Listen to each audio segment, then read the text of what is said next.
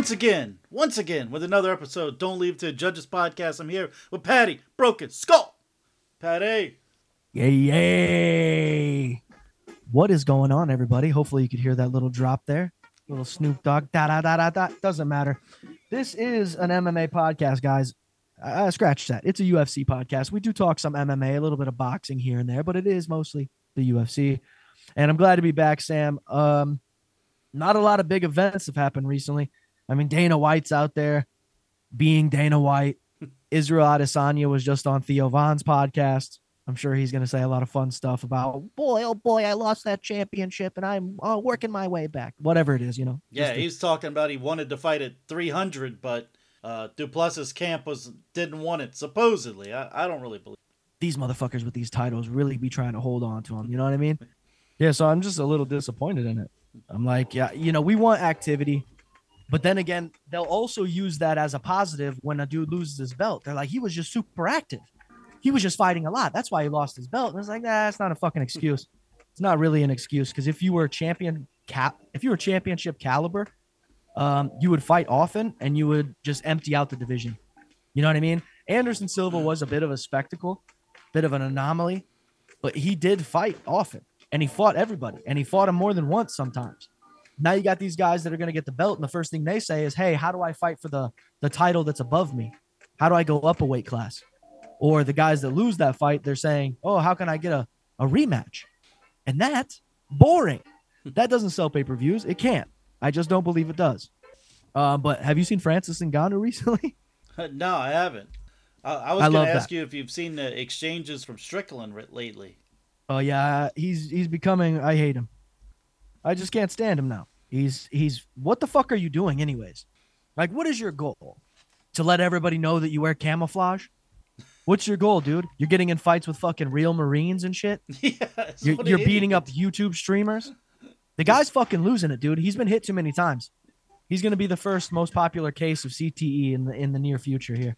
That that guy put him in his place, as far as I'm concerned, because he, he bitched about. He's like, I'd say bitch about, but he talked about the Navy SEALs aren't as tough as him. He's like, yeah, bring them into my training, see what happens to them. They won't last. And dude Right. was like, hey man, when uh after people are trained for your event, and they they train with you, go to your event, they don't fucking get killed like we do. You know, so He ain't lying. He ain't lying. yeah, put him right in his facts fucking place. facts. I thought.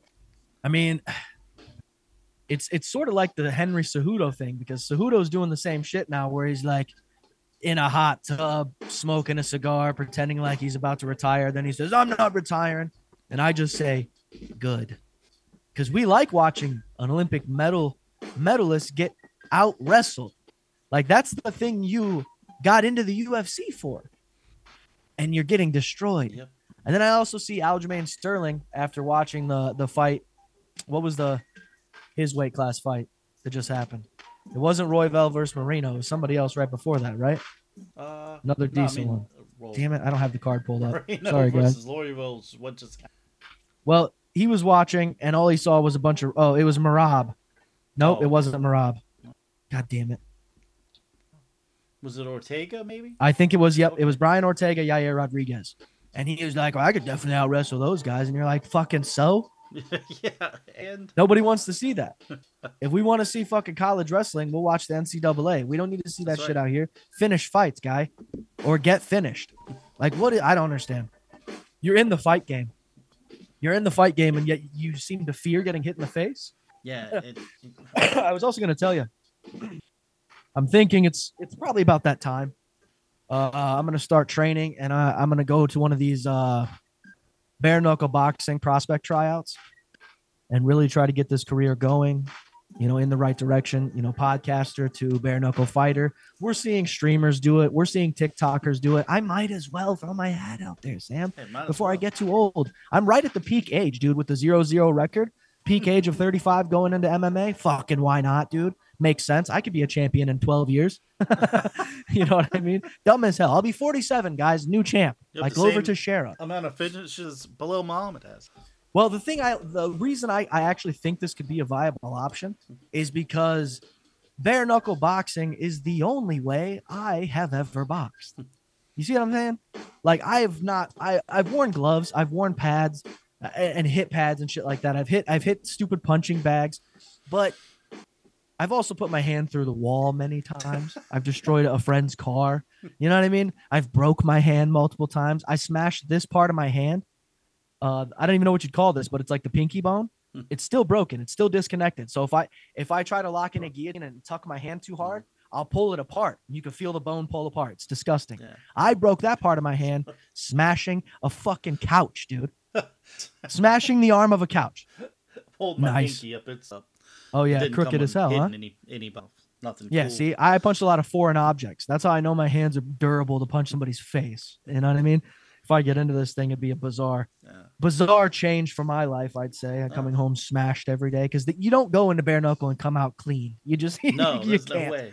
It's But it's know, so intense. I'd, I'd put you money up on you against certain people like Mike Jackson. Yeah, let's go. That'd be a fun, a fun introduction fight. This guy finds Man, out this event that took place that fuck man. When are we gonna see some good fights that end in, in some finishes? Alright, I don't know. the first fight, Muhammad, Naimov, Eric Silva. Eric Silva, he was avoiding a kick. Uh Naimov do a kick to his face. Silva backed up to the cage and his leg, he like the way he stepped up against the cage, he fucked his leg up. Somebody fucked up his ACL. I believe is Yeah. what they said later on. Yeah, torn ACL. It was it was crazy. It, wasn't super gruesome, which was good. you know, we didn't have to see anything snap. You just saw him go down, and you're like, uh oh. But then again, I think during Royval versus uh, Moreno, he did the same thing. He stepped on that edge of the cage between the fence and the mat or whatever, and he didn't get fucked up, but Silva certainly did. Isn't that Yeah. that's just the craziest thing That's about like the fight Ortega. game? Ortega's jumping up and down. Oh, that's Fucking true. Oh my God. Hurts his That ankle. was funny. Like, what in the hell's going on lately? But I think that's what makes this such a fun sport. And how can you not? All these guys that claim to be fans of sport, but they don't watch the UFC are dumb.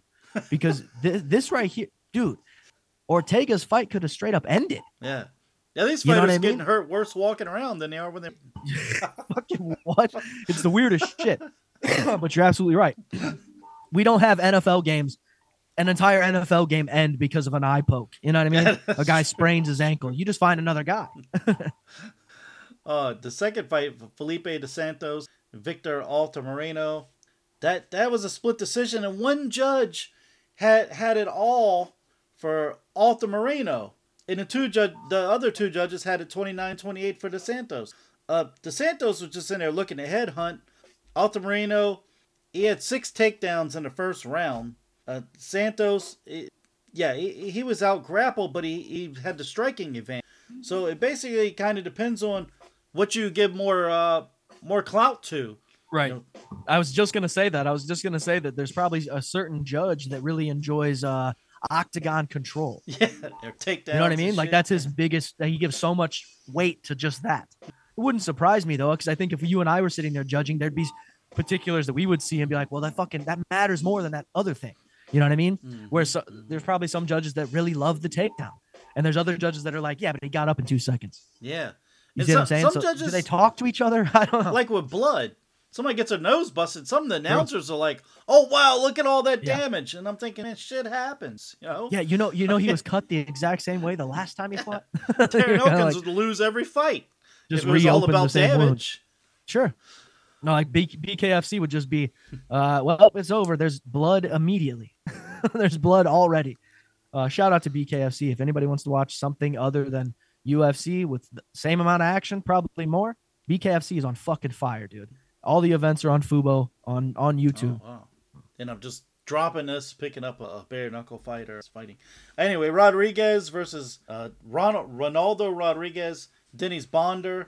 So this fight, Bondar, I equate him to someone you talked about before, Michelle Waterson, because he comes in, he looks like knows throws, he lands, he's throwing like crazy, and he's landed most of the time. I mean, uh, yeah, there was there was a point in this fight. Bondar took down Rodriguez. Uh, Rodriguez reversed it, Bondar's on the bottom, throwing elbows from the bottom, and Rodriguez has him stand up. But Wow. When they're standing up, Bondar he can land, but he's not doing anything. Not nothing's hmm. hurting. It's like he has no power. And I was like, you know what? Pat Broken Skull talked about this right here with Michelle Waterson. He looks like he knows what he's doing. Yeah. It would look good in a movie. He's throwing Right. kicks and punches and landing, but Yep. just like the guy don't feel nothing as he, he's fighting. But anyway, mm-hmm. Ronaldo Rodriguez got to end up getting a rear naked choke in the second round. Right, well, one second left in the second round. Yeah, I'm curious about this dude. He's got a hell of a record, and he went in there and got the job done. But uh, I need to see you fight somebody else. I need to see you fight somebody with a name. You know, Rodriguez is he's he's very much in the same category as Felipe and that Daniel DeSant- DeSantos guy. Like they're all kind of lumped into the same category where it's like somebody's got to break out and be impressive, or be forgotten. It's that simple. Uh, the next fight, this Fair Zion, I impressed me in this because I, I, I was ready to write him off. Claudio Sure. P- Palawas, uh, well, Fares, he had a takedown as soon as the first round started. Uh, eventually, they get up, and uh, Zion, he knocks down Palawas with some punches, l- let him back up. Uh, Palau slams Zion to the ground. You know, it it- it was kind of back and forth for a while, but Zion looked great with this boxing, I was impressed because I kind of wrote wrote this guy off. I mean, he didn't get a finish, but which that's that's going to be a problem. if you've already fought four times in the UFC and you haven't finished somebody, another reason not to be remembered. You know what I mean? I'm eh, I'm not a stickler for finishes. They are. That's the only reason I bring it up is because they clearly are. this fucking next fight, I said, shouldn't even have happened. Edgar Chairez, Daniel Lacerda. Now, this started off with some leg kicks. I'm like, oh gosh, here we go. When when's he gonna get some action? Lacerda, you know, after he got punched, he uh he landed a takedown, but then Chairez wrapped him right up in a triangle. He got his he had to see that triangle coming from a mile away. Dude's like moving his leg around, trying to get in position. He's just down there trying to, I, man. The, Yeah, so what's the defense? the the second time, technically the first time, he's choked out by this guy, but this was the the fight where he had him in the standing guillotine. The fight, Yeah. it was gonna end up being the end to him. Yeah, this Lacerda, guy sucks. I don't know what he's, he's not- gonna end up doing, but he's lost a bunch in a row. Sure. Yeah, against basically no one. like the guys that are beating this Lacerda guy are not significant in any way. Yeah, most What? of these people on this bottom of this card. I Uh. Aguilar, Men- Mendonça, Mendonça. Th- this was a lot of back and forth grappling, scrambling around. I hadn't seen this much scrambling around in a while, and this ended up going to a split decision. And I'm like, man, not another fucking split decision, but yeah, not another split decision. But uh, Aguilar come out on top. Could have gone either way. It really could have. Uh, there's so, there's like five guys at the bottom of this card that are all very similar. Somebody's got to do Yeah. something to stand out. Aguilar, Altamirano. There's all these guys that are just right there. They're names that you and I know, but they're not names that anybody else is going to give a shit about because they're not doing anything significant. That's it's tough, but that's the sport. You know what I mean? Now this next I mean, fight, hey, let me throw this out there because we didn't talk about it at the top of the show. I watched the early card for PFL versus Bellator. Okay, I'm sure you haven't seen it Nope. because why would you? You know, um, Claressa Claressa Shields. You heard the name. yeah, I've heard Oli- the name. uh, uh, yeah, Olympic boxer, all this different shit. She's terrible terrible dude she was like i mean she she fought this marine this girl who's a marine okay and she has zero takedown skills zero wrestling zero grappling all she's got is hands but then every time they were in standing positions to throw hands she didn't do nothing she's got it she's so fast dude but she threw these hands so slow they'd be like a three punch combination two jabs and a left hook or something right and she'd connect with one one of those punches. Like what? You're so fat. You uh, do more. You could have finished this woman. I mean, there was a time where the girl that she was fighting goes like this and fixes her hair. I'm like, I'm kicking you in the face, bitch. what are you doing? Um, but they're also glorifying a fella by the name of uh, Ali Walsh. That's his last name, Ali Walsh. First name something strange. Don't know really what. It, uh, but he is the grandson. I've told you about this kid. He's the grandson of Muhammad Ali. Doesn't look anything like him. Straight up white guy. like there's nothing. His face doesn't look like him. He's not built like him. He's not tall, fast, or you know anything like him. But I'll tell you what, he's fucking nasty. He really is. This, he he had his Does he get the professional debut. Huh? He's got a lot of power. that speed. He reminds me of kind of like John Dodson, but he's he's almost faster, if you could say that, because John Dodson's quick as fuck. This dude is fast on the takedowns. He's fast with the hands. All of this is speed. What was Ali? Was he speed? Was it combinations? Was it the numbers? Was he putting out a lot of volume? I don't know. But I hate that they're gonna constantly promote this dude as Muhammad Ali's grandson as if that matters at all. It's not like you're his son, his brother, his cousin. You're his grandson. That means there's another man's blood inside of you before your grandpa, right? He's your dad. Because it would be funny to find out if fucking the Walsh part of his name was just a truck driver. You know what I mean? Just some basic bitch. And he's like, but my grandpa's Ali. But yes, those skills skip generations, dude. Your kid might be talented. You won't be, but yet he is. I'm just talking shit, of course. I wish everybody the best. But you see what I'm saying? Like, Yeah. if you're looking at it mathematically, it should have skipped a generation. And uh, if he didn't have any of his own sons, then maybe you do have the skills. Who knows? So, off air, you were just telling me they won fifty dollars for the Bellator versus Just- PFL. Just the main card. And remember, the, I think the opening fight is, oh, what is it? AJ McKee, Clay Collard. I don't even think that's the opening fight. That might be three in. And I already know how that fight ends. AJ McKee tapped him out. He put him in armbar real fast. because that's a mixed martial artist. Clay Collard is just a blue collar dude that knows how to punch you. You know what I mean? That's it. AJ is super talented. Oh yeah, did you see the MVP promo? uh, no. See, M- MVP's coming though. Yes, they did a whole promo thing for him. They showed all of his highlights and shit in the middle of the fucking in the middle of the fights. You're like, we know, but this Hell is yeah. UFC. This is the UFC though, Sam. You know what I mean? I like MVP a lot. I told you I- before. I, had fucking signed him. One of the first things I'd do if I Absolutely. Owned You, you'd be dumb not to. But I'd be Dana White telling him it's UFC. So the worst guy that you're gonna fight's better than everyone else you fought. That's because they're not putting MVP in there against who? Because he's a 170, right? yeah. But let me talk a little bit more about this PFL Go ahead, go Bellator thing. I, I the just, only- I just, the UFC cannot be fucking happy about this. How in the fuck are you gonna take the platform we're streaming on Sure. that people are paying money to see the UFC? You're gonna promote on that same platform another fighting organization, and Right. then have them on and charge people fifty bucks to see. That's gonna that. I'm not gonna say it's gonna take It- away anyone from the UFC, but they're getting clout off the back of the UFC and their competitor. Look, in, in business terms, we call that a conflict of interest, hmm. right? Conflict of interest because the UFC was there first as the MMA gods or what I don't know what you want to call them, but the MMA people, and then ESPN sort of decides, well, we'll start our own because obviously nobody's competing with the UFC, and that's essentially what they did. And I guess Dana really can't even get mad.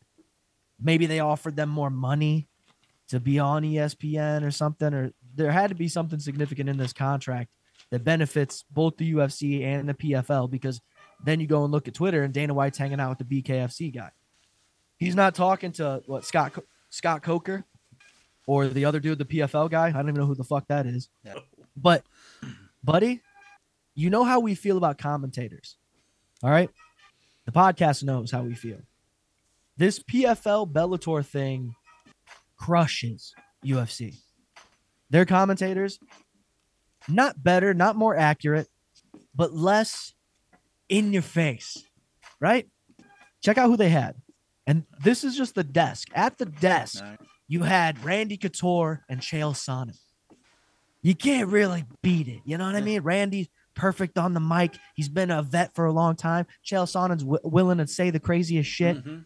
Then they had, guess who was interviewing the fighters at the end, bro? Dan motherfucking Hardy. Right. Dan Hardy. I told you. I told you that's my guy. And when the UFC played with him for a little bit and they had him in there, they brought him in. They said, hey, do your thing. you have to imagine PFL, Bellator noticed his quality, how much people liked him, and then here we are, full. He, bro, he's wearing a, a vest, fucking tucked in, beautiful man. You know what I mean? and even the inner the ring announcer guy, the Bruce Buffer character, was subtle. I'm pretty sure he had a British accent. Fighting in the left, you know what I mean? Like that. I accept that rather than that fucking get out, dude. This ain't soccer. You know what I mean? But that alone makes it worth watching. Now, I, I, this is how podcasting works for me. Once we get started, things start to click. There was another tweet that I had shared with you that I had to uh, repost myself, and it's because it's one of my main heroes it, that's been a fighter for the longest time, and he's still the fucking man, Dan Henderson. Okay, because Dan Henderson decided to put out this tweet. Don't know why he tweeted it. Well, why'd you tweet that, Dan? You're 50. Why are you putting out a tweet that says it's dumb to pick a fight with anyone? Dumber to pick a fight with somebody who's a professional fighter. Even dumber to pick a fight with somebody who likes getting hit. It's dumb to try me. Who's he talking about, dude? Who's that Because that's some scary shit. Yeah. That's terrifying. If you know anything about Dan Henderson, you're like, yeah, no, he's got both hands. Uh, the problem, both of them hurt a lot. he seems like such a nice guy. Imagine being on his bad side. Then you look like Michael Bisping. Not good. But I was so happy to see that Dan Henderson's still like, yeah, I'll still fuck you up. I don't care. I'm 50 something. Still Dan Henderson. None of that has changed. I'm just older and wiser now. That it's just fun. We're gonna see the same type of shit like that from Fedor probably. It'll be typed in Russian. So, I'm dying to hear you take Barcelos, Quinones. That was a really good fight. Uh, I think we pretty much called that one. Uh, you know what? I want to give more credit here to Quinones than fucking Barcelos because he really survived. You yeah. know what I mean? Barcelos is nasty, and he's he's we've seen him take damage and get beat, and still be in your face. That's just Christian. He's the younger he's the younger fighter here, right? He's the up and comer, if I'm not mistaken, right? I have to imagine he's the young. He's definitely newer in the UFC, but they were teeing taking, off on each other yeah, throughout that was, fight. It was great, standing in front similar. of each other, teeing off. Barcelos with the trip to the ground, round three, and gets to the neck. And once he gets to the neck, I mean, it's done. It's a done good deal. luck. Yeah, he's such a fun-looking guy too. You know what I mean? He looks like a kid, kind of. Barcelos kind of looks like a kid, but just like the kid that had a mustache in fifth grade. You wouldn't fight him. You know, and he tried to befriend him, even though he didn't like anyone. but Marcelo, he's just a cheerful, violent man, and I like that a lot. Uh, a, a huge shout out again to Quinones for being able to do what he did. He brought the fight to him. He he, he did you did everything you could. You can't take anything away from somebody who does everything they can. He's gonna be shitty with himself afterwards because that's just how it works. But the fans out there can't be like, well, much like Shane Gillis performing his monologue on uh, Saturday Night Live they're focusing on the bitch in the background who's not laughing. Why are you focusing on that? You should be focusing on the guy who's trying to entertain you, not the fucking. You're people are really focused on the wrong thing these days, and that's why drama's so popular. They're all fucking females, dude. Gossip and drama. That's what we love. Um, but yeah, big shout out. What a, what a great fight to open up the. I mean, to lead us into the main card. I was very happy with it. And then Manuel Torres, Chris Duncan. Chris Duncan needs to he did land uh, he did land a few shots to start that start the fight off with. But Torres, you knew he was gonna get a takedown. He got one quick, ends up getting a choke. Chris Duncan, I'm gonna look it up. I, he's lost a lot of fights. In- yeah, I'm not really sure even what he does. like what his skill set is. Is he a wrestler? Is he a stand-up guy? Is he knocking dudes out? I have no idea. It's just like, well, he's got a chest tattoo and he's kind of jacked. Get him in there. Damn, I say that he had won. He had won four in a row. Whoops. Yeah, all right, so everything we yeah we don't know what we're doing, guys. Yeah. All right. Apparently. We're just fucking looking at talking about fights, sort of. That's right. Follow along if you want. we know some people are. I can't imagine any holidays at your house, Sam, when you talk to your brother. He's like, your take on Andre Fili wasn't great. Nah, I didn't say that shit. oh man. Oh, I do like this next fight though. This was surprisingly an interesting matchup because uh, you know, Sam Hughes versus Yazmin, whatever it is. I I felt like these girls really went after each other. They were really trying to fight because we've seen Sam sort of sleepy. You know what I mean? Just not there. And we've seen this with many fighters. Darren Till can be one one example I'll throw in there where it's you just look like you're not there. And Sam was there this fight. Eight and six, god awful record. But as far as this division and female MMA is concerned, she's sort of a name now. You know what I mean? Like worthy of fighting her. Yeah? It's a damn shame because In it. But yeah, how what do you think about Yazmin? Because you talked her up pretty mu- pretty good before the fight. Yeah, I mean, they it was so weird because they had the fight where they had Yazmin versus Jasmine, and it's like I think they were both really young at the time. I'm still young now. Yeah, certainly. In the She's career. only 24. I, I think they're both like really young, and they fought. And no, like who the hell are these girls? You know, when we saw who the fuck are these girls? And you know, Yazmin won, and she went on Stella Nunes, but she did lose to, to Denise Gomes in 20 damn seconds. But you know, it happens. I guess you get caught. Hey, at least there was some action going on. You know, so- Yeah. It wasn't that M- Michelle Waterson choreographed fight looking shit. You imagine WWE just takes her in. I wouldn't be surprised. Why not? Not only is she hot, she's athletic, and she gets the choreography where she can almost hit you. That's right. That, and that nickname would be great carrying over WWE. Sure. Karate hottie. Yeah. They make her wear a gi. Yeah. She can't even show off her body. She's got to wear a full gi. No. All right. Um, Daniel the- Zellhuber. this next fight was even sim- was sort of similar. Like this card, Prado. the main card for me was just they were sort of barn burners. They were real fights. These people both they were all hungry in each one of these fights. Uh, Daniel Zellhuber versus Francisco Prado. Prado. Prado. Is it Prado? yeah, Prado. Pra- Prado got his face busted up in his fight. oh yes, he did. He, you know, he Uh, see the weird thing with that that fight is Prado took the center the whole fight, throwing punches.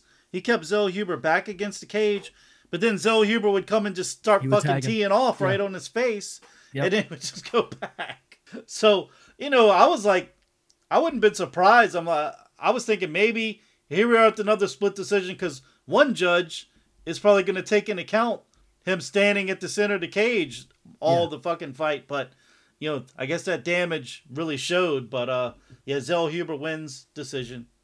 I mean, the, the jab is so fucking nasty.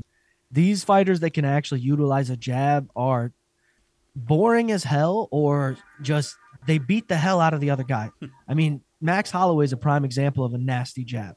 This kid keeps you at arm's reach the entire time. And when you go back and you look at the Korean zombie finish, you're like, he was beating his ass too. he fucking opened him up in many places. And then Max was like, good night. like that jab is such a, a valued weapon, man. If you can, if you can work everything off the jab. And Zellhuber, I think he has a height advantage in this division, and utilizing a jab with the massive height advantage is, is huge. You know that that he could fight anybody essentially at the at the top of the division with that. But you know, we'll see who's he got next because this Prado guy's not really a threat. So, I don't know. This division is so stacked, though. The lightweight division is so stacked. He could go fight Tony Ferguson tomorrow, and you'd be like, "Why? Why would you do that?" Even though Tony's not on a streak or anything, you'd still be like, "This guy's fought the best of the best, Zellhuber. You know, good luck. I mean, use your jab." Uh, the Brian Ortega, this it started out him jumping up and down, and he fucking hurt his ankle like went from out from under him, and I'm like, damn, this is over with already. It's fucking fight, son of a bitch. But uh, yeah, man. Yeah. Hey, can I say this? I was hoping it was going to be over then because there's nothing I hate more than a man with pigtails. right? Like, okay, scratch that. A man with a bun is worse, but pigtails and you're fighting. The best Brian Ortega was the shaved head Brian Ortega. I don't give a fuck about this submission. Go shave your head again, dog, and stand in front of a dude. You know, this wrestling uh, and, and submission stuff is weak as hell because then you're also supposed to be like this Mexican street gangster or some shit. I thought You were- Rodriguez was in good position. He hurt his fucking ankle. Rodriguez starts teeing him up a little bit. I'm like, shit, only a matter of time for this thing's done. And damn, I was wrong. Yeah, I think something happened to Yair, man. Because there was moments there where you and I, before he was even really consistent, was like, why isn't this guy fighting the best of the best? He's so nasty. He finishes Korean Zombie in in an all-star manner, superstar manner. And then what was it? Volkanovski was next. Max Holloway. Uh, I can find out. You know, there was a Vol- Volkanovski. shit, I'm just looking through his record, man. He fucking He's he fought lost to. Holloway, then he beat Ortega, beat Josh Emmett, lost. That to was right, Emmett, Josh lost to Ortega. It's like we're in around in a rotation right now. This ain't good. this isn't good because you're at the top of this division. And that's the hardest part. And we can make this argument every time that these guys are the best of the best in the division. So it is going to be a very much a clash of styles when they do finally meet, no matter who it is in the top five. so my guess is you put Yair and Ryan in there 10 times in a row, they're going to go 5 5. Is that fair to say? Yeah, that makes I can sense. see that. I can see that. But people are sort of counting Yair out, saying that this guy was some sort of a fluke situation, that he got to where he got by accident. And you're like, I don't think that's true. I think Brian has finally find, fi- finally found his way back to who he was and his skill set. He knows where he shines. Right? You don't got to stand there and get pieced the fuck up, dude. Take him down, tap him out, go home. You know what I mean? Like, if you're that good at that thing, do it. No one's going to be upset at you for that. We're more upset at the fact that you think you got to go two, three, four rounds. If you can finish that dude with the guillotine as soon as he makes that mistake in the first round with a sloppy takedown, do it. You know, you don't have to be Corey Sandhagen and be like, well, my shoulder popped in the first round, so I just start dicking around for the next four. you know what I mean? Like, get finish fights, get out of there, dude. No one's gonna be mad at you. It's even more impressive, in fact. But then they go and they on Twitter and they're showing his uh Brian doing this submission in the back. And I just had to quote tweet it and I was like, wait. So you mean to tell me they train to do this stuff? Hold on a second. Hold on a second. I was under the assumption that two guys just signed up and went in there and beat the hell out of each other. You mean this guy practiced that move that he what? Like that's that that was the sarcasm that I had to this. Like, uh, who gives a fuck? Yeah. Who cares that he trained a triangle choke? What do you mean? shit. Everything. Oh, he, he and he got it, dude. The, the crazy luck of the world. It's so fucking dumb. you mean to tell me that they look they they wear gloves and shit in the back? They what? So, let me ask you something, man. What the fuck is going on with Raul Rosas Jr.? He was supposed to fight Ricky Turcios on this card. They say he was sick right before this card. Uh, apparently, there's a, there's a video online of him in the back. He he looks like he's nervous as shit. And now they're supposed to fight on this card coming up. Uh, and then I find out about it. Uh, breaking news an hour ago. Fights off. Fights off. So I don't know what the fuck's happening to this kid. I'm hoping Well, it's something it- crazy, just because I'm like into that type of shit. You find out, holy fuck, he's not 18. He's been fighting professionally. I don't. Who knows? It could be something, anything dumb. The kid's Yeah, nervous tra- as fuck. I don't know. He's Maybe transgender. All right. Uh, what I was gonna, what I was gonna say, it was in Mexico. So maybe Raul Rosas Jr.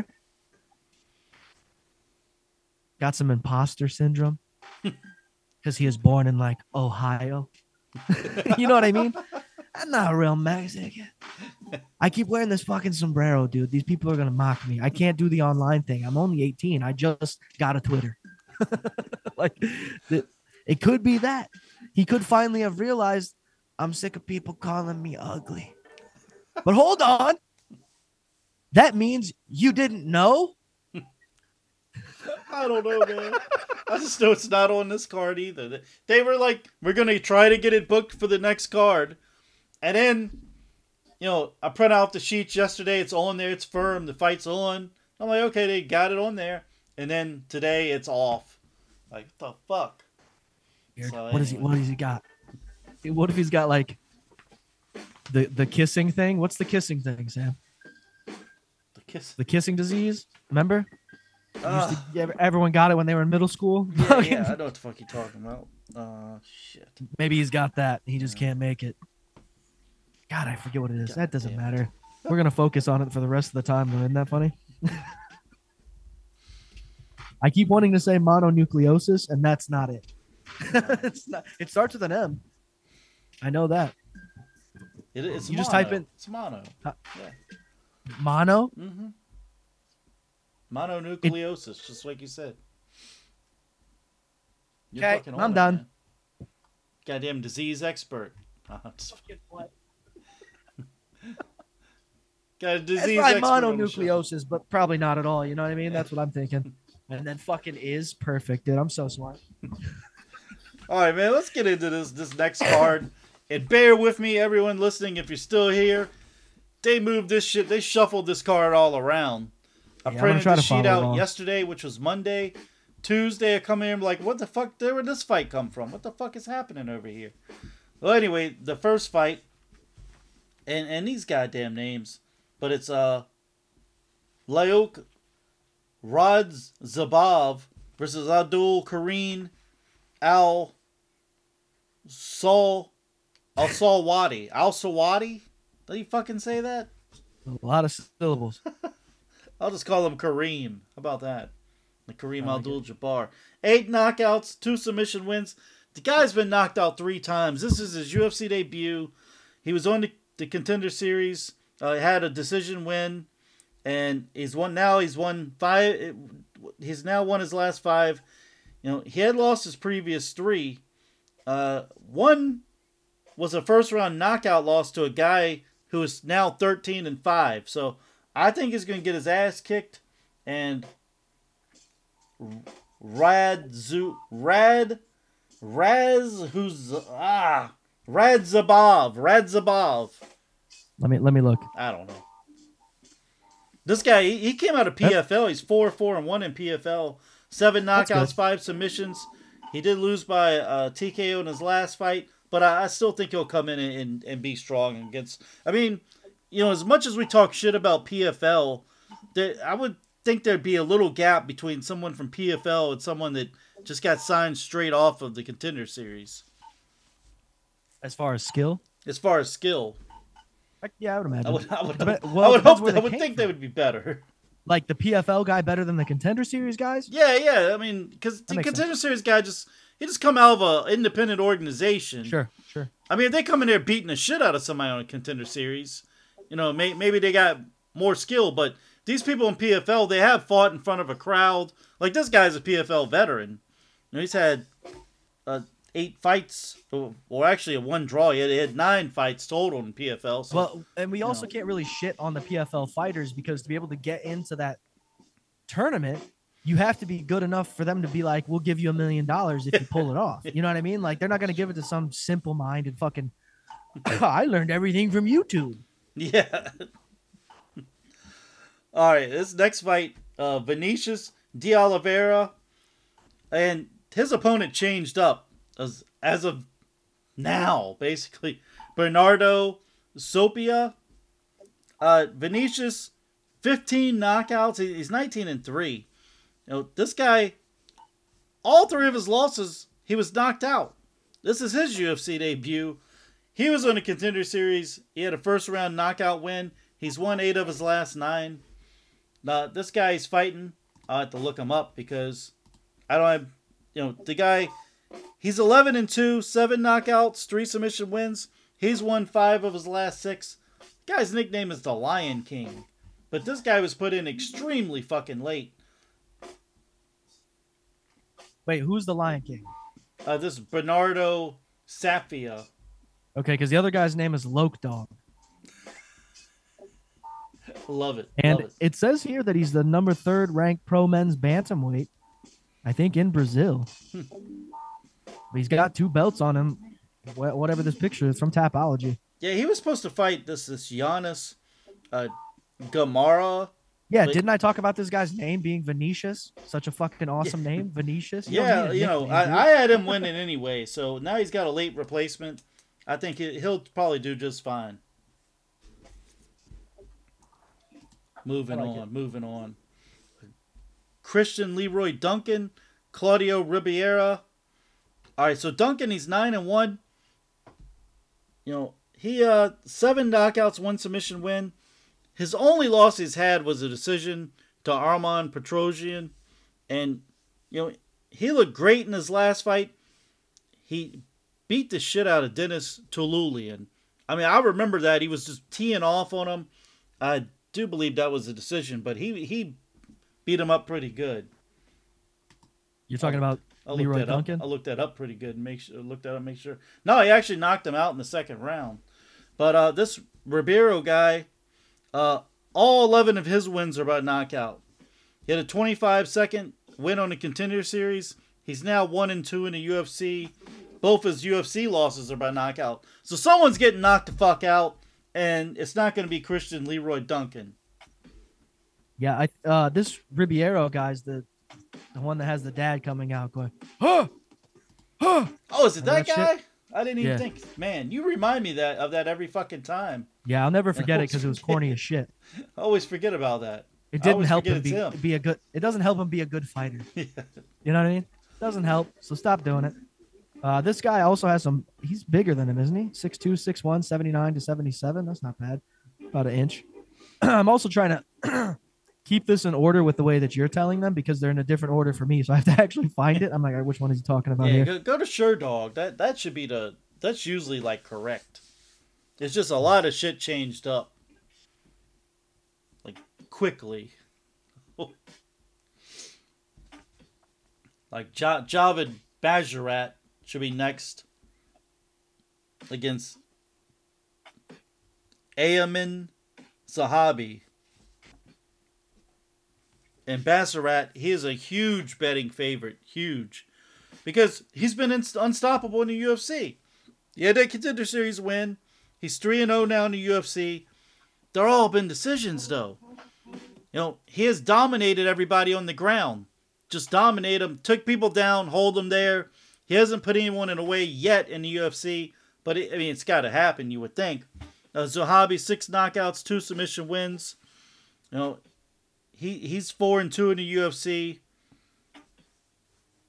And yeah, I think he's going to get dominated on the ground. That's what uh Basharat does. He's 14 and 0. Just the guy I say always always say this guy looks like an asshole. The guy's got the face of an asshole. I can't help it. He doesn't mean the actual physical asshole. He means like a guy who's not nice. Yeah.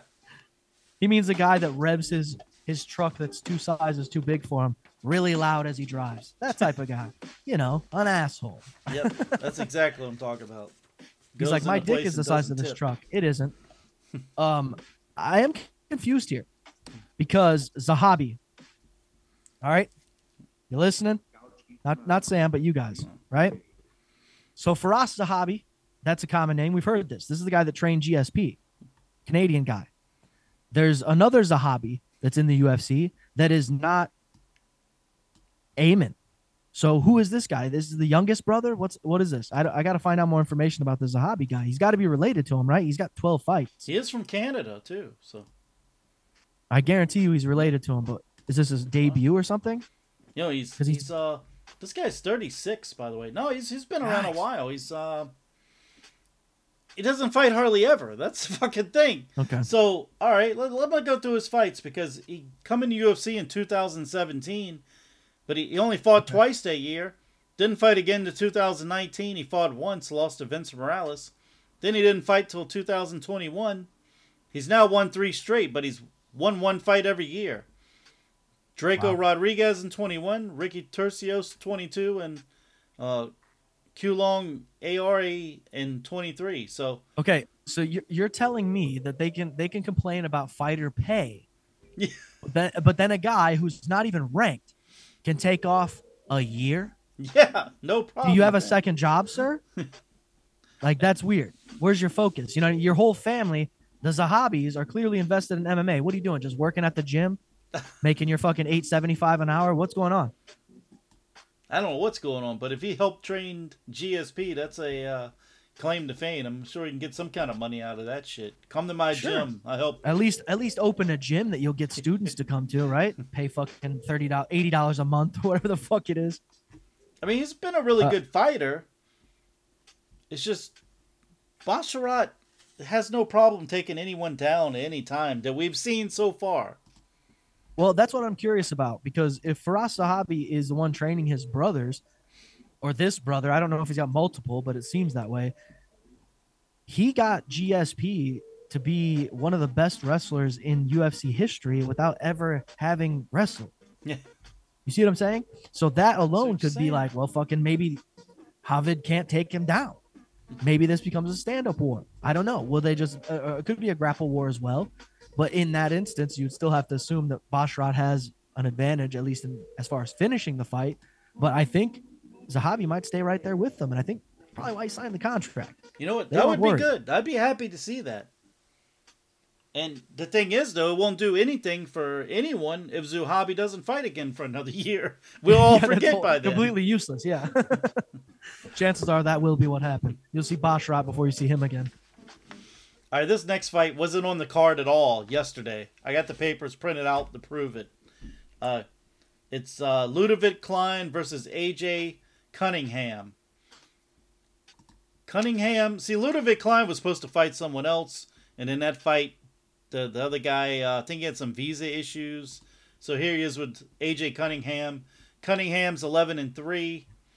Uh, he was on a contender series he got knocked out on the contender series. They didn't sign him, but they need somebody to throw in there. So Ludovic Klein, I think he's gonna fucking destroy this guy. He's twenty and four, and I mean, those last few fights, you know, he's he's won three of his last four. The the one was a draw, so he hasn't lost his last four fights. Let's put it that way. He's only lost to uh, decent names: Nate, Nate Landwehr, Michael Trizano. You know, his draw was against Jai Herbert. Ludovic Klein, eight knockouts, eight submissions. He has been knocked out and su- submitted twice. But hmm. yeah, I mean that guy's like a physical specimen too. Who? I don't say that against guys or Or Klein. the They're guys. both fucking jack dudes. Ludovic like- Klein is is fucking jack like a motherfucker.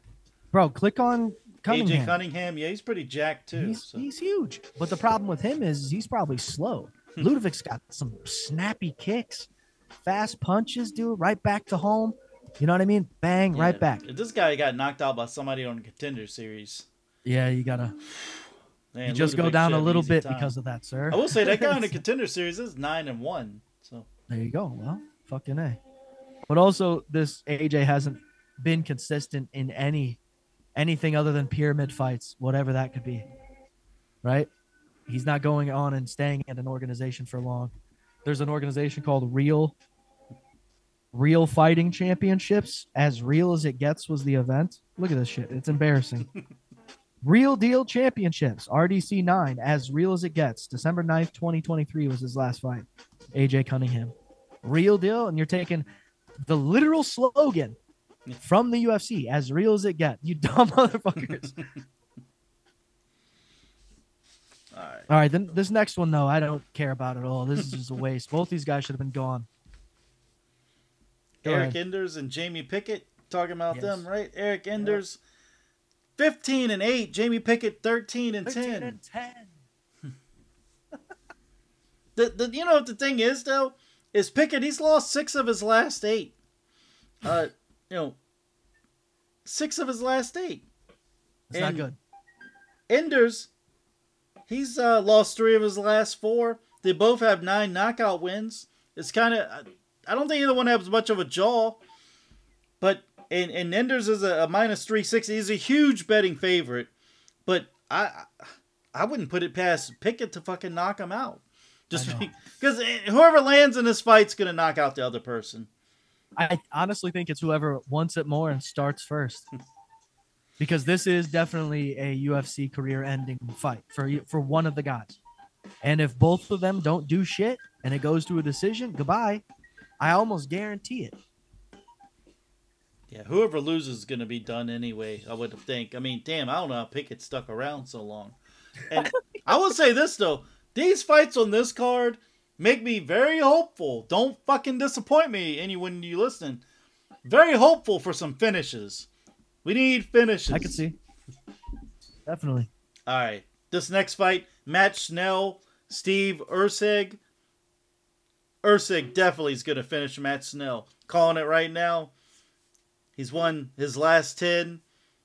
He doesn't finish a lot of people though. He's got he's eleven and one. He submitted six people, but uh, Schnell, you know, he's he's kind of playing a gatekeeper role. I think Erceg just out grapples, probably tags him up on the feet, then out grapples him, ends up pulling a pulling his arm off.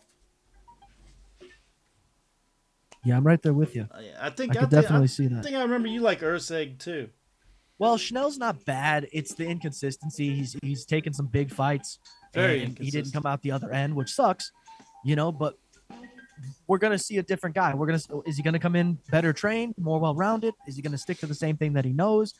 It's very interesting because we already know what Erceg's game plan is gonna be. We'll just see what Schnell, well, which version of Schnell is gonna show up. Do we get a new version, or is it the same old? You know, hey, did you see Chuck Liddell falling off of Conor McGregor's yacht, No, I did not. buddy? Oh. Chuck already stands weird as it is in his old age. sure. You know what I mean? You can tell he's he's always on wobbly legs, and he's standing on this fucking yacht, dude, and he literally goes this way, Jesus. the water. It was awesome.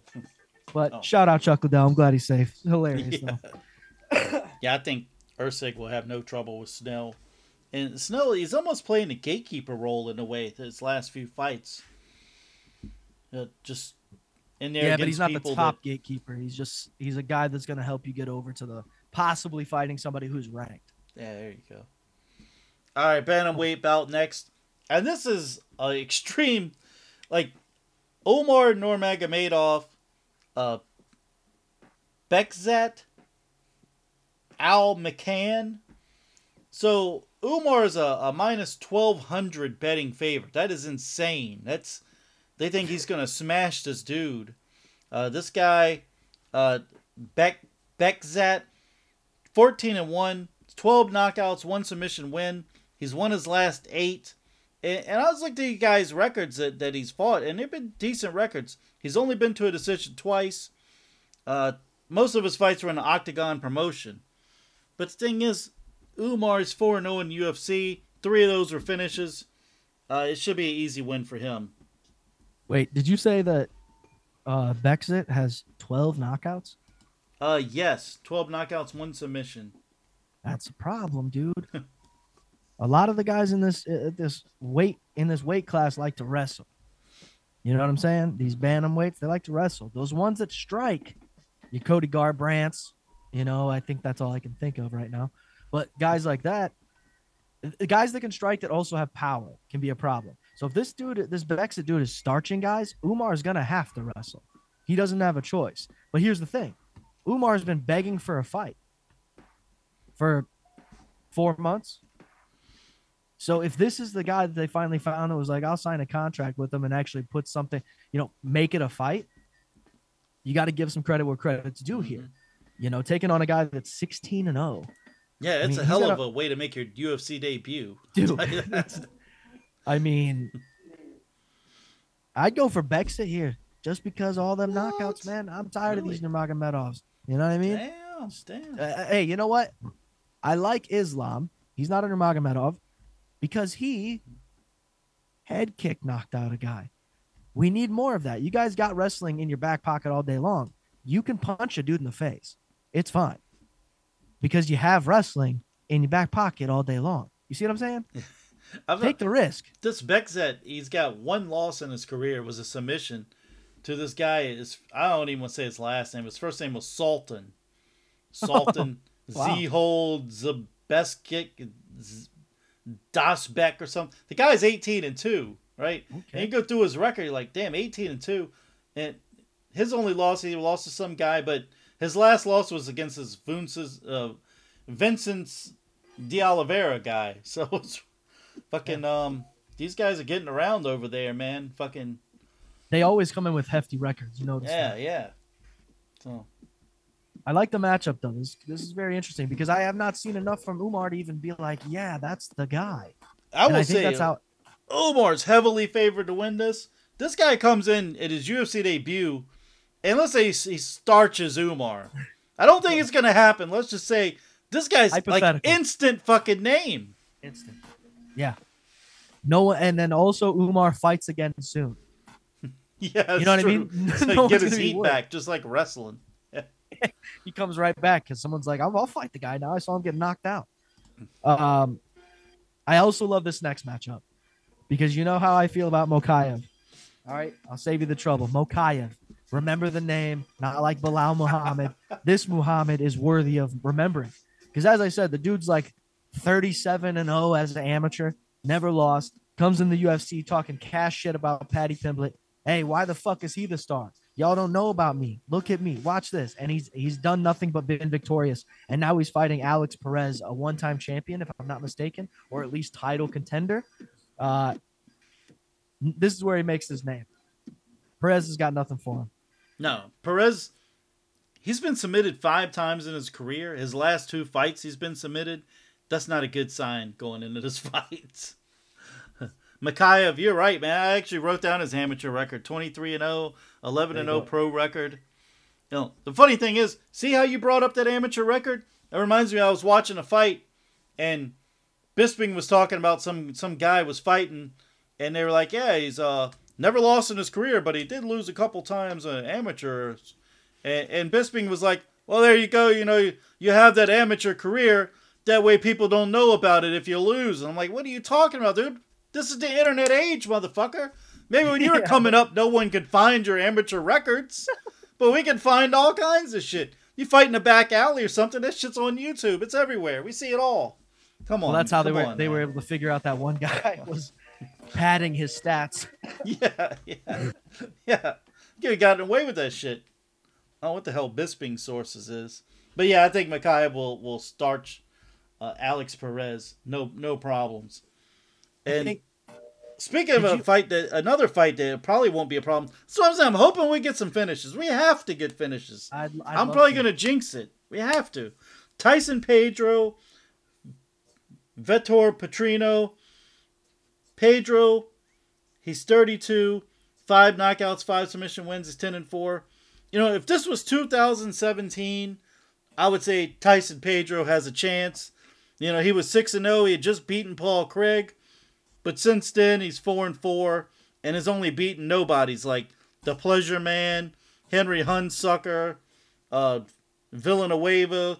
He, he's fought. He's, he's only beaten those people that that anyone's beaten.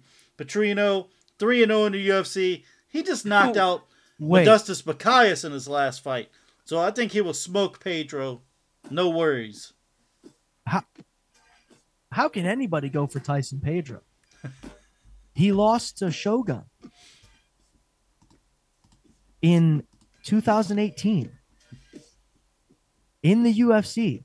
Dos Santos versus Tuivasa, UFC Fight Night 142. He lost to Shogun. Now let's let, let's just for the for the fun of it, let's look at us. Shogun's record over the past since 2018 fighting Tyson Pedro, right? And what did he do before that? All right, let's look at.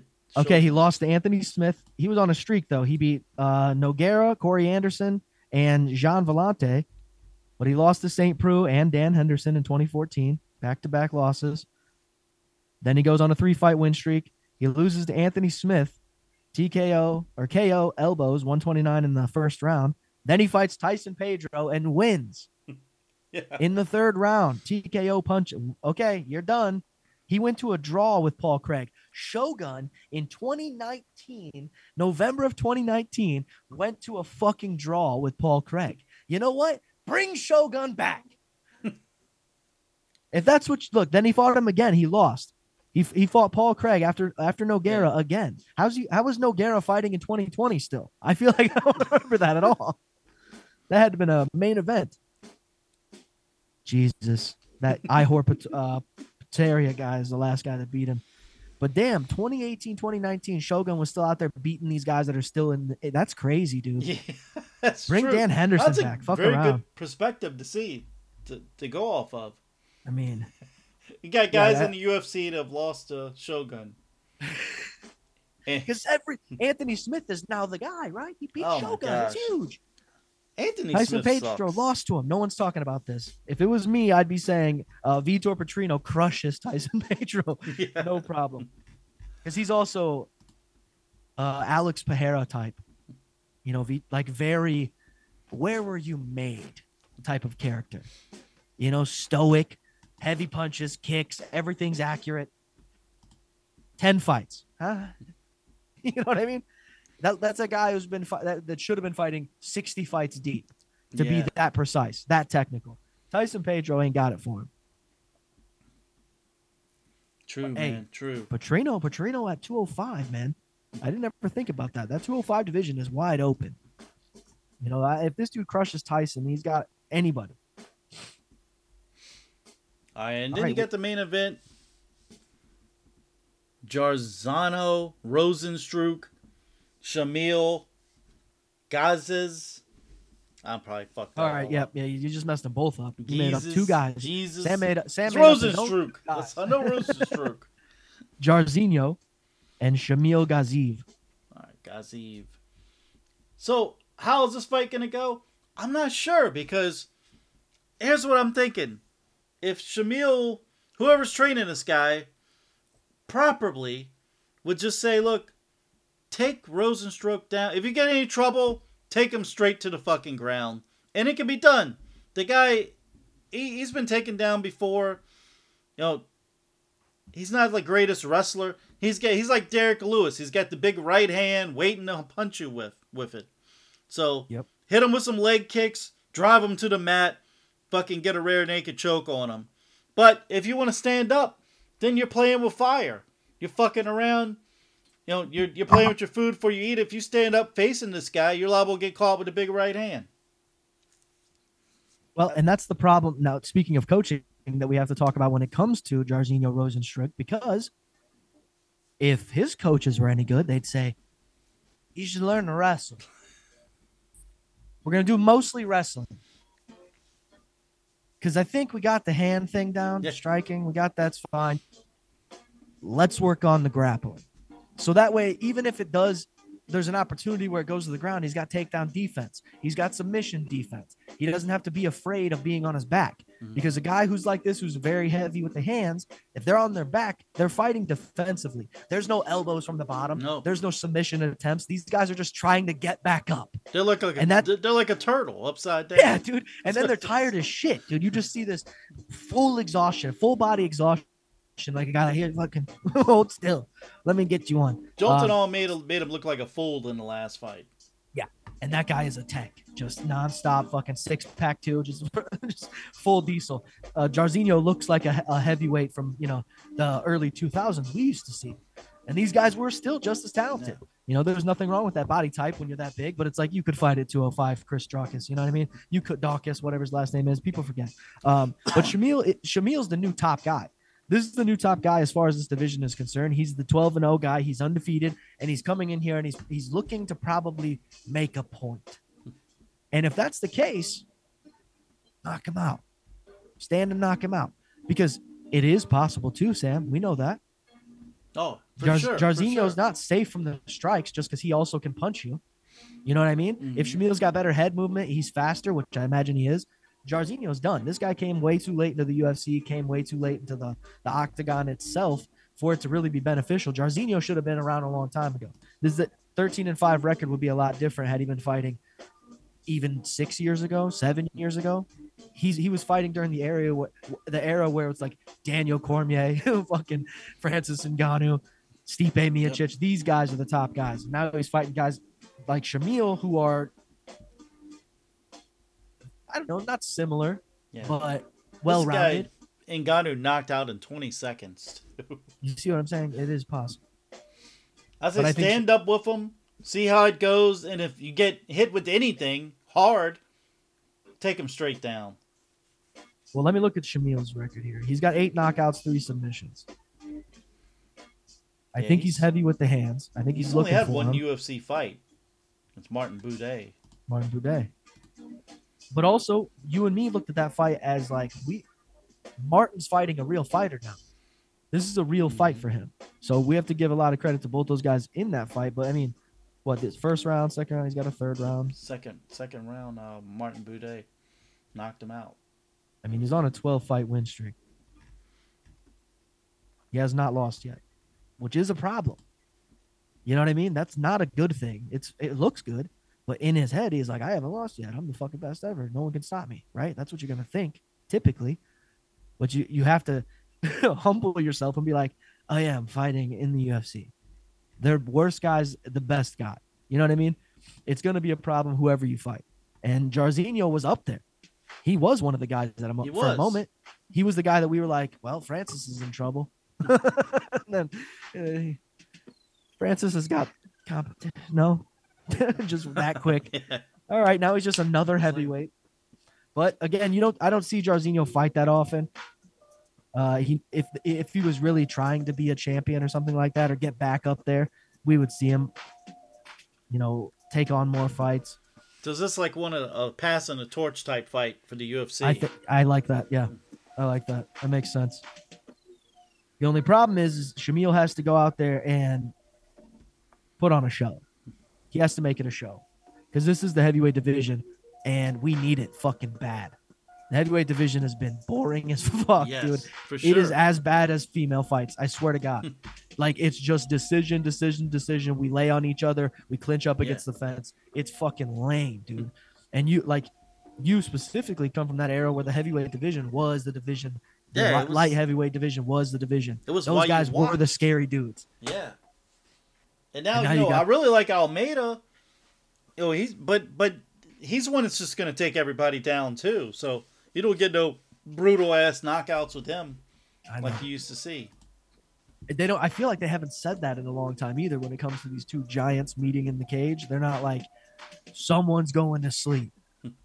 I haven't heard that in any of these heavyweight fights in a long time because it's just not happening. They're all grappling and just making it hard to keep staring at.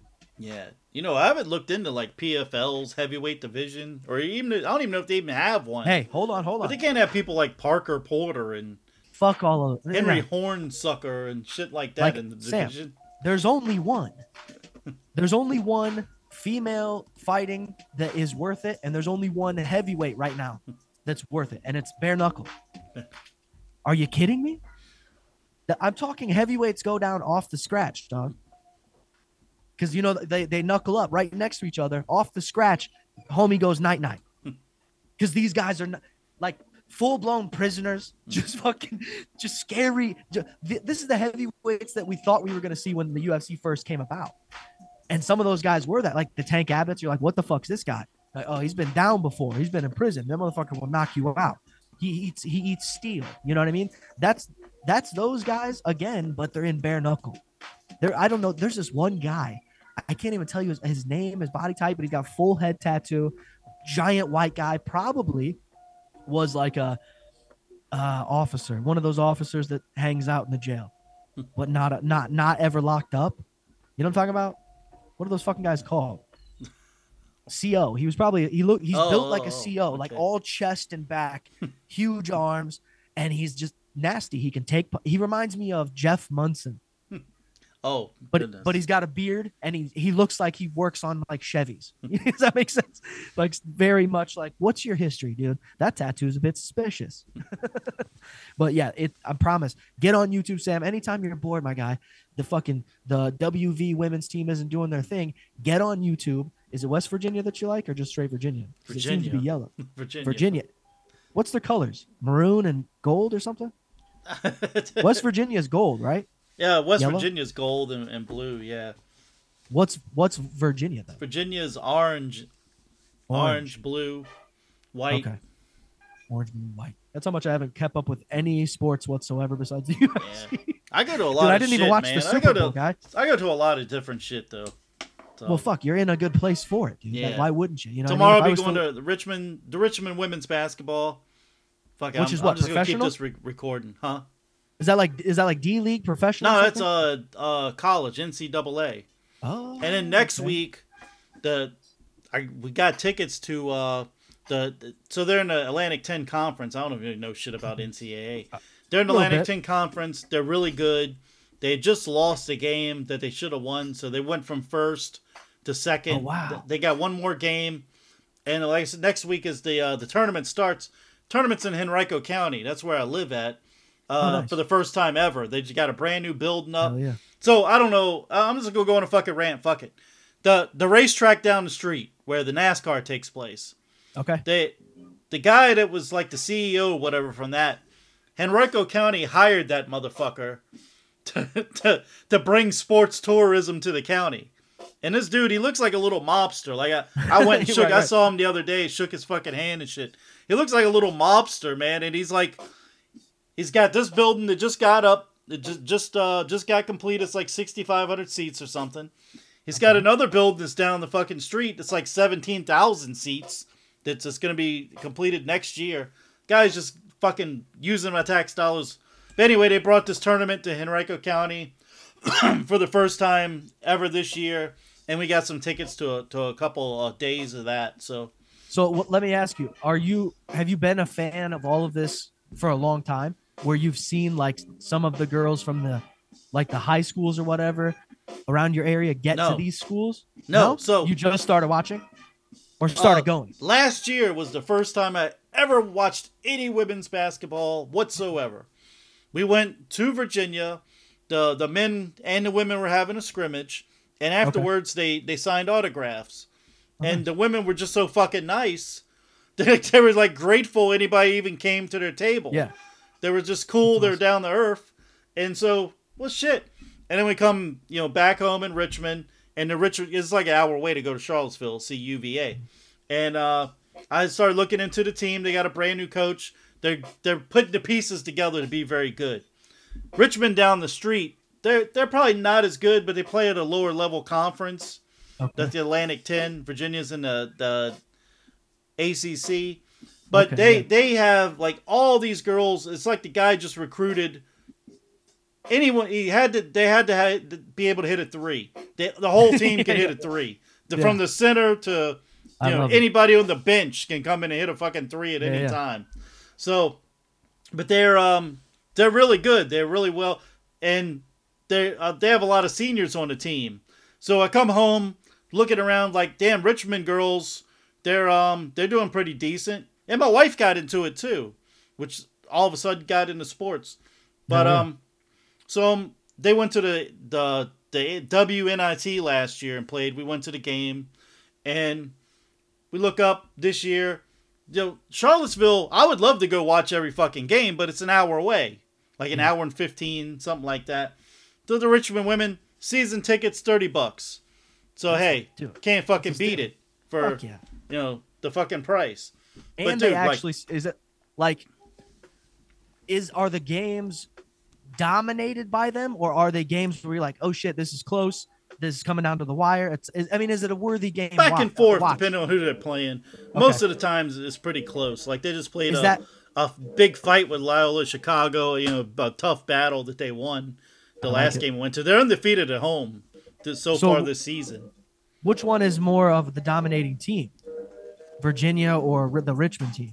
Because you said they were number one. That no no. Well, Ri- Richmond was, but they, that was just in the Atlantic Ten conference. Oh, okay. It's hard to say. They they both been in and out of the uh, NCAA poll, like twenty fourth, and then back out of it. So see, Virginia just plays better competition in the conference they're at. Sure, sure. ACC, the right? ACC. So they play like all the women's teams in the ACC are fucking tough. Yeah, like Tennessee, right? Tennessee, fucking. Oh no, they don't have though. They got Duke, Carolina, okay. Virginia Tech. Virginia Tech's like four hours away. Those girls are. They went to the Final Four last year. Oh wow. Well, they. but I feel that. Go ahead. oh, I was just saying the conferences.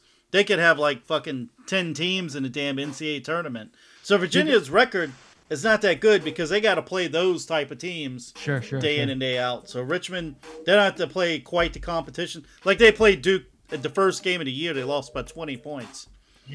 But they're That's more tough. down. Like Virginia, you know, you meet the girls and the players and shit uh, at that scrimmage.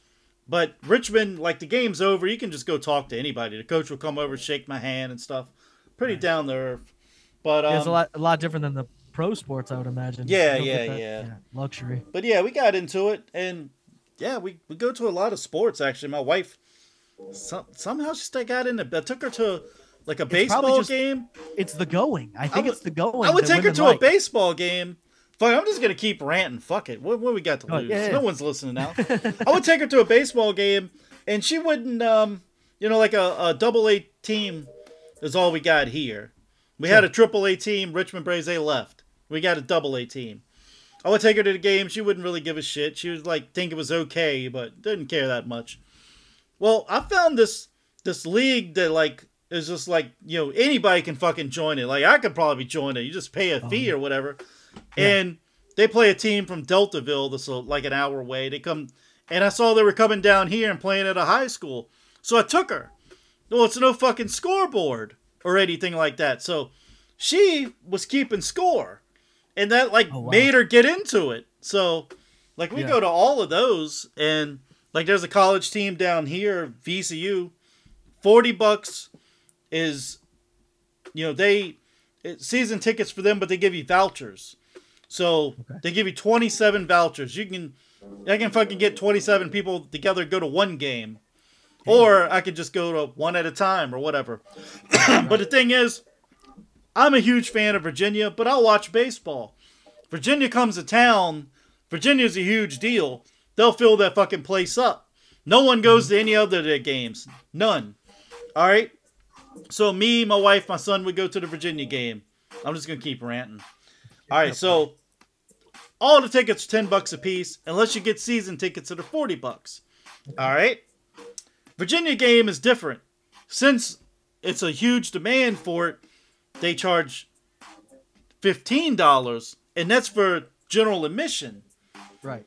Being a season ticket holder, they ask you, "Hey, what tickets do you want to the Virginia game?" I say, "We say right behind home plate." So we get our three tickets right behind home plate, and that that comes out cheaper buying the season tickets and sitting right there than it does paying the fifteen bucks a ticket and setting way to fuck up in the bleachers. It's really Oh, for wild. Sure. Yeah, yeah. So well, that's how we steal. look at it. We got three tickets to there plus, uh, you know, twenty four extra tickets. We go to whenever. So That's awesome. Especially if they do well. You know, but I think you're you're the type of person that would still be like, I'm just gonna go anyways. Yeah. You know what I mean? And like I was saying about the wife thing, it's like the women start to get into it when they see the thing live. There's something about Yeah. seeing it live where you're like, I I caught a foul ball, whatever it may be, some extra thing where you're like, you sort of, oh, they're human people. You know, this is our, our sons and our cousins and stuff like that. And you see them crack a home run 450 yards. You're like, well, that's fucking hella impressive. So that's eight touchdowns. You know what I mean? Whatever it may be. Hey, you got a point. You got a very good point. because there was the thing that bothered me uh, going to high school was going to the football games and seeing these dudes that were 30 years older than everybody else with a fucking Letterman's jacket on or like the apparel for the school. Mhm. And it bothered me as a teenager because I'm like, this, what the fuck is this guy doing here? This is our team, you know, that type of thing. And then you go back and you're like, yeah, I'd probably still go. I'd probably still watch the squad. If you stick with it, it's still your hometown. That's just high school sports. Like that shit was huge. I mean, imagine if we were in Texas, dude. The fucking high school Oh football yeah, teams, football. those Yeah. games have to be wild. The, Yeah, just for fully sure, packed. for sure. Just everybody there. Ah, fucking let's go. This is Indiana, so it's very heavy on the basketball end. Mhm. So when when I was in high school, we were the team that, you know, uh, we went 34 and 0 at Hmm. home, and I think you only played like 13 games a season, 14 games a season. So my all the way up to my senior year of high school, we didn't lose a game at home. Imagine Damn. going to those games, bro. It got to the point where our introduction song for our players was uh, Mike Myers, Halloween. Dun, dun, dun, Some other student dressed up as Mike Myers and just walked up and down in front of the bleachers in front of us, dude. like in front of the student section, just looking at the crowd, bro. We fully got into it, and then they started saying because our gym was called Mc- McEwen, maybe and they they made these shirts with the mask on it. I still had it for a long time, but it had the Mike Myers mask on it, and it said "Thou shall not win" in McEwen Gym. as soon as that shirt came out, Sam, what happened? right there. That's some good merch. Oh, but we lost immediately. Oh, damn! You serious? Immediately. Oh, as soon as those shirts went to the market, dude, and the whole school was like, "Fuck yeah," you know, because we there's there's kids there's so many kids that are in the school that don't even give a shit. They're like, "Oh, we're undefeated." We haven't. But here's the thing: we also won the state championship in band, so it's very like it's like great basketball, also super good nerds. You know what I mean? Like very very interesting, very suburban. You know? That's Uh, wild. we had a below par or average at best football team, but Sure. the fucking football team had three players on it that would go on to become NFL names. Wow. Darren and Jamie Sharper, and one of those Sharpers in prison for fucking raped. The dude raped like Sure, four sure. people. you listen to a court junkie podcast. The guy raped like four people in the same apartment the same night. He, Like Yikes, drugged Ted one, drugged them in their different rooms and fucking, and then uh the the Jamie, uh Darren Sharper and Shawn Barber. Shawn Barber played for the Redskins for a while. All at the fucking high school I went to, and the team was like average, average fucking team. It's wild. Yeah, we had a moment. We had a moment with our football team, and it was like my senior year. We fucking crushed. We did. We our football was never the best because you know heavy basketball school, but we had these twins, Bob and James Sierra, and one of them was a quarterback and the other one was a wide receiver. And then we had this kid named Mike. He played. I remember number nine. I kind of hated him, just like that kind of fucking jock kid. But then I'd see him. I'd be out drunk with my buddies on a fucking Sunday night, and I'd run into him and his dudes, and we'd be all cordial and shit. He knew who I was. Like we were stuck at the train tracks one time, and he yelled out the car to me. You know when it's like the jock kid talking to the clear stoner fucking skateboarder dude, whatever. He's like, Patrick, that shit out the window. I'm like, fucking Mike, you're shit faced driving. This is no good. You know, this is but this motherfucker. I'm not even joking, Sam. He made some of the most outrageous catches as a receiver I had ever seen in the history of football. Like stuff where you're like, oh, that's he's there's no way, no way. He caught it behind his back. the fuck? I mean, like five, six touchdowns, just nasty. And then you find out at the end of the game when you, uh, you know, uh, senior year, end of the year, it's all over with. Football's done. They stop wearing their jersey to school. You're like, you know, what's your plans next year? He's like Saginaw Valley State. In your head, you're thinking Purdue, Notre Dame, Indiana, uh, you know, IU, and he's like Saginaw Valley. And then you're like, you never hear about him again. But the kid that played on our basketball team, I think I've shared this story for uh, with you before. I tried out for the team one time, and it was in eighth grade. I was going to be a point guard, of course. That's my height. I'm a floor general, you know. The kid that I was that was also trying out was uh his name was Doris Gary, and you can look him up. His brother was Sean Teese Gary, and Sean Teese was the first kid we ha- the entire school had ever seen dunk the basketball. Okay, so when we're going to these games, Sean Teese is flying through the air over boys, just ah, and you're like, I mean, the crowd, my boy. I'm telling you, it was so sick. Just you're like, I fucking hate this kid, but yeah, dude, what you know, everybody's the jubilation because of the unity was beautiful. And Sean Teese was just alley oop passes and shit. So I tried out in eighth grade. Uh, Reese obviously got the job. You know, I'm just fucking tiny white guy. Couldn't keep up with the kid I was guarding who was on the soccer team. Like he runs for that's what he does. He just runs. They, he never even got the ball, Sam. I just had to stay on him, and staying on him was too much. I'm like, fucking guy's all over the place. He's like Rip Hamilton, you know. Um, but Reese ends up signing to go to Iowa because what happens is he ends up on the varsity team as a freshman, Mm. and he is the first person to do this at this high school since Shawn Kemp. Oh wow, yeah. Shawn Kemp went to my high school. Yeah. Okay. Fucking and wild. Doris was the first player to do what he did ever. So think about the skill level he had to be at, and me thinking in my little white brain that I had a chance to play against. Dude, we ran, we ran like five on five one time during an open gym. This motherfucker hit, it was to 15. He hit five three pointers, and that was it. We scored no points, nothing. He just crushed us by himself. But Doris started on this team with his brother. And then we ended up recruiting these like two other kids from another school who were brothers. And this kid ended up being the point guard. Reese played the two, and the main point guard hit, broke like the three point record one game, hit like 13 threes in a row. It was insane. Hmm. Damn. So we built this crazy squad. This dude ended up signing to Iowa. And then Iowa's head coach trans transferred to New Mexico State. Oh. You can follow Doris's. I'm not making this up. Yeah. So I know about And the I- head coach now, McCaffery. And and what's crazy is Reese knows me. We lived across, like across the main road, and he would see me balling always.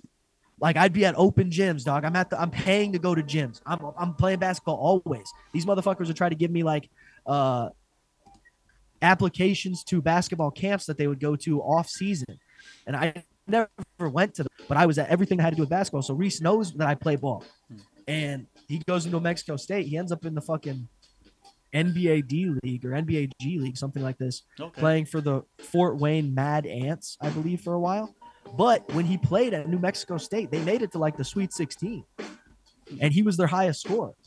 And I think about that, and I'm like, that was the fucking guy who I thought I was gonna play after. Like they were gonna sub him out for me. Yeah. He was a nasty fullback too on the football team, just fucking all around athlete. And you know what? You, every and you probably have this too. Every school has that one athlete that is also just a cool guy, cool to everybody, Yeah. nice as shit, knows how to talk to people. There's uh, that that that and that should have been the sign to me that he was gonna be a professional athlete. Just the way he conducted himself. You know what I mean? He's like, yeah, you're a fucking shitty, slobby fucking basketball player, but dude, I like I like your effort. He's just a nice guy. And every school has that, but we're, we're so used to painting this picture because of films that jocks are just these fucking dickheads stuffing you in lockers and shit like that. And it's like, no, technically those are the losers, just doing it to people that they think are losers, but are actually doing much better than them. It's so strange. Ah man, let's that's the get story out of that, here, man. man. Let's plug plug your plug your stuff. Uh, Puke Water Podcast. Check the Patreon, Patty Culture. Uh, people have said they tried to search it. Just type the whole thing in, patreon.com slash patty culture. Support the shit. I go live on Great Job Entertainment now. It is at Great Job ENT Great on job, YouTube. ENT. That's right. I'm gonna tell you right now, if you're stuff. still listening to this, and we talked all this shit, you Yeah. definitely want to listen to live streams, anything Patty Broken Skull does. because that's all I do, folks. I have no real agenda. All right. All right, brother.